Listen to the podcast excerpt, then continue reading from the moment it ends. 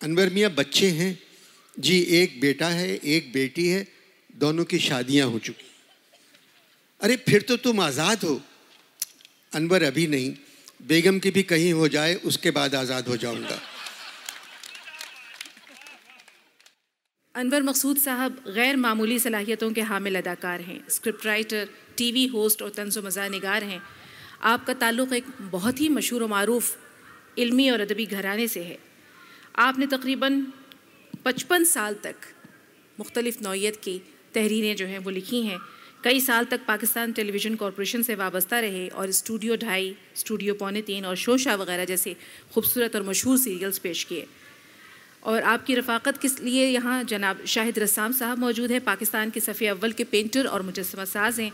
और आपकी तरबियत में जिन फ़नकारों का हाथ रहा, इनमें आपकी वालदा के अलावा सदक़ैन साहब, मुश्ताक अहमद यूसुफ़ी साहब और ख़ुद अनवर मकसूद साहबान के नाम शामिल हैं। तो आइए आपको अपने फ़नकारों के साथ हम यहाँ छोड़े जा रहे हैं। आईना खाने में लफ्ज़, ये हमारी पेशकश है। मुलायजा फरमाइए और लुत्फानंदोज़ हों। बहुत बहुत शुक्रिया।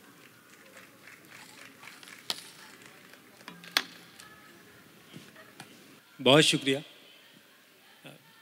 आज मेरे लिए बहुत खुशी का लम्हा यूँ है कि लगभग तीस बरस पहले अनवर भाई से मेरी मुलाकात एक स्कूल में हुई और अनवर भाई ने मुझे इनाम दिया और दूसरे हाथ से मेरा हाथ पकड़ लिया।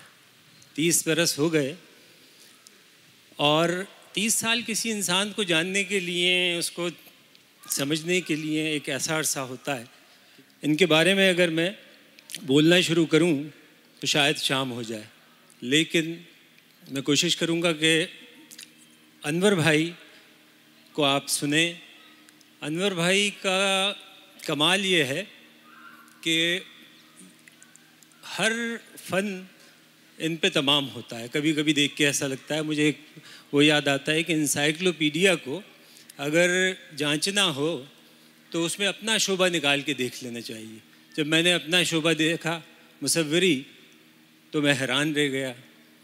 और जब जो इन्होंने ड्रामे लिखे, कहानियाँ लिखी, पचपन साल से लिख रहे हैं, कोई किताब नहीं है। लेकिन फिर भी लोगों के दिलों पर राज करते हैं। और राज भी ऐसे नहीं करते, बल्कि लोगों के दिलों में बसते हैं। बहुत बड़े बड़े राइटर आपने देखे होंगे मिले भी होंगे, मैंने भी, मेरी खुशनसीबी कि मैंने भी देखे। लेकिन बड़ा राइटर होने के साथ एक बहुत बड़े इंसान का हम आज इस्तकबाल करते हैं और आपकी बेशुमार तालियों में अनवर मखसूस साहब। शुक्रिया। शायद मोज़ ख़वान हजरात, मैं संजीव साहब का और ज़मरू साहब का शुक्रिया अदा करता हूँ। कि उन्होंने मुझे दावत दी और मैं आ गया। इमिग्रेशन वालों के साथ बहुत अच्छा रहा। उन्होंने बड़ा अच्छा इस्तकबाल किया, क्योंकि वो जानते नहीं थे मुझे। भारत का वीज़ा मिलना अब उतना ही मुश्किल हो गया है, जितना मुश्किल इंडो पाक मुशायरे का अच्छा होना।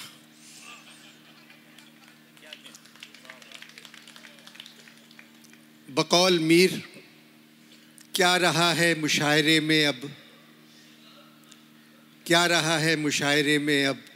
लोग कुछ जमा आन होते हैं। ये मीर साहब का शेर है। संजीव साहब का और जमरू साहब का शुक्रिया एक मरतबा फिर कि उन्होंने मुझे दिल्ली देखने का मौका दिया। दिल्ली अब दोबारा बदल गई है। पहली दफ़ा जब दिल्ली बदली थी तो मीर ने कहा था, दिल्ली जो एक शहर था आलम में इंतखब, रहते थे मुंतखबी जहाँ रोज़गार के, उसको फलक ने लूट के वीरान कर दिया। हम रहने वाले हैं उसी उजड़े दयार के। अब मीर जो कुछ कह गए तो लाजमी है मुसफ़ी को भी वही कहना। क्योंकि उन पर एक इल्ज़ाम लगा आ रहा है कि मीर की तरह की शायरी करते। मुसफ़ी ने कहा, दिल्ली कहे हैं जिसको ज़माने में मुसफ़ी, मैं रहने वाला हूँ उसी उजड़े दयार का। ये मीर पहले कह चुके थे। दिल्ली के तबाह होने के बाद इन लोगों ने लखनऊ आबाद होता हुआ देखा। मगर चले गए, मगर दिल नहीं लगा। तो मीर ने फिर कहा कि मताए हुनर फेर कर ले चलो, बहुत लखनऊ में रहे, घर चलो। अब जब मीर ने कह दिया तो मुसफ़ी को भी कहना पड़ा। ए मुसफ़ी, मत पूछ के दिल्ली से निकल कर, क्या कहिए कि हम कितने पशेमान रहे हैं? अब गालिब वगैरह की उनके, मैं बहुत सी बातें यहाँ छपवा दूँगा तो पढ़ लीजिएगा। यहाँ आने से पहले खुर्शीद यहाँ आने से पहले खुर्शीद कसूरी साहब हमारे सबक वज़ी ख़ारजा, जिनकी किताब की रनुमाई बम्बई में हुई थी, मुझसे कहने लगे, सुना है, दिल्ली जा रहे हो, साथ क्या ले जा रहे हो? मैंने कहा, एक बसें, ट्रक, आज मीर दिल्ली में होते तो उनको मालूम हो जाता कि ये धुआँ सा कहाँ से उठता है।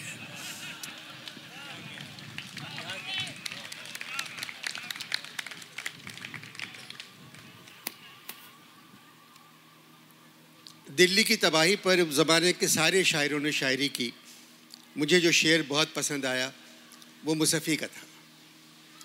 अब देखो तो कलई सी उनकी उधड़ गई है। अब देखो तो कलई सी उनकी उधड़ गई है। था जिन इमारतों पर दिल्ली के काम गच का। कलई को कहते हैं गच कराची में मेरा एक छोटा सा घर है। वहाँ जिसकी मर्ज़ी आए चला आता है।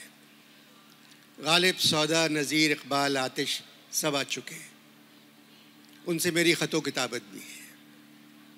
गालिब मेरे घर आए। मैंने उनका इंतखब करने की इजाज़त मांगी। तो कहने लगे, पहले अपने मुल्क का इंतखब ठीक तरह करो, फिर गालिब पे आओ। क्योंकि मैं अपने इंतखब में धांधली नहीं चाहता। कहने लगे मुझे चार पाँच शेर बग़ैर किताब खोले हुए ज़बानी सुनाओ। अगर मेरे शेर तुम्हें याद है। मैंने सुना है। ज़ौफ़ जुनू को वक्त तपिश दर भी दूर था।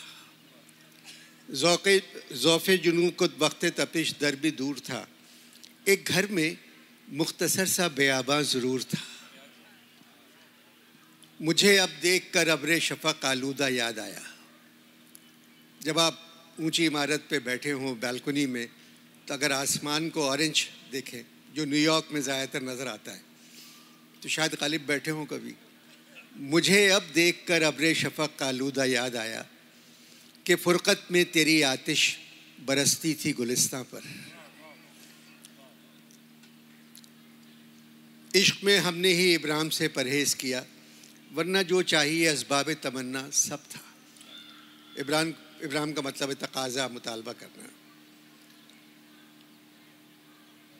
मैंने चौदहवीं बेगम के बारे में पूछा कि चौदहवीं कैसी है? तो कहने लगे कि अब बदल गई हैं अनवर बहुत। मुझे ख़त लिखती हैं तो आखिर में लिखती हैं, हिजाब की तालिब चौधरी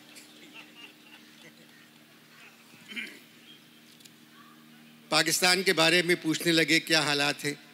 मैंने कहा, ठीक नहीं है। नौजवान सड़कों पर से गाड़ियाँ उठाने लगे। हैं मुस्कराकर बोले, मियाँ, ये तो बहुत बुरी बात है। जब हम उनकी उम्र के थे तो हम दूसरे शायरों के मिसरे भी नहीं उठाते थे, जबकि उनमें वज़न, जबकि उनमें वज़न भी नहीं होता